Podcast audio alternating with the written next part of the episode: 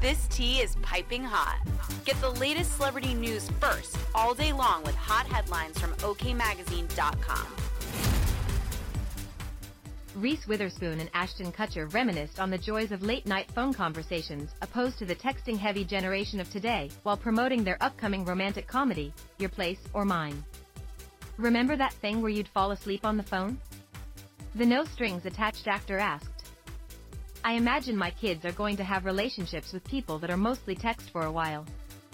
Whereas I'm like, just call me.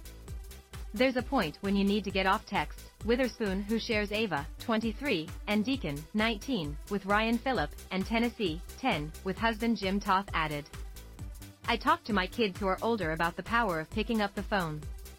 Having that direct communication can sometimes get right to the point. But you know, kids that age don't like you to call them. They're like, ugh, it's my mom. My kids are still very excited about phone calls, Kutcher replied. He shares daughter Wyatt, 8 and son Dimitri, 6, with wife Mila Kunis. Yeah, that's because they're little and cute. Witherspoon playfully quipped back.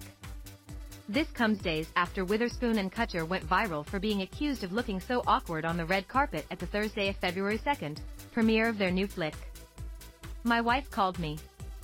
She texted me and Reese together. She's like, guys, you gotta, like, act like you like each other.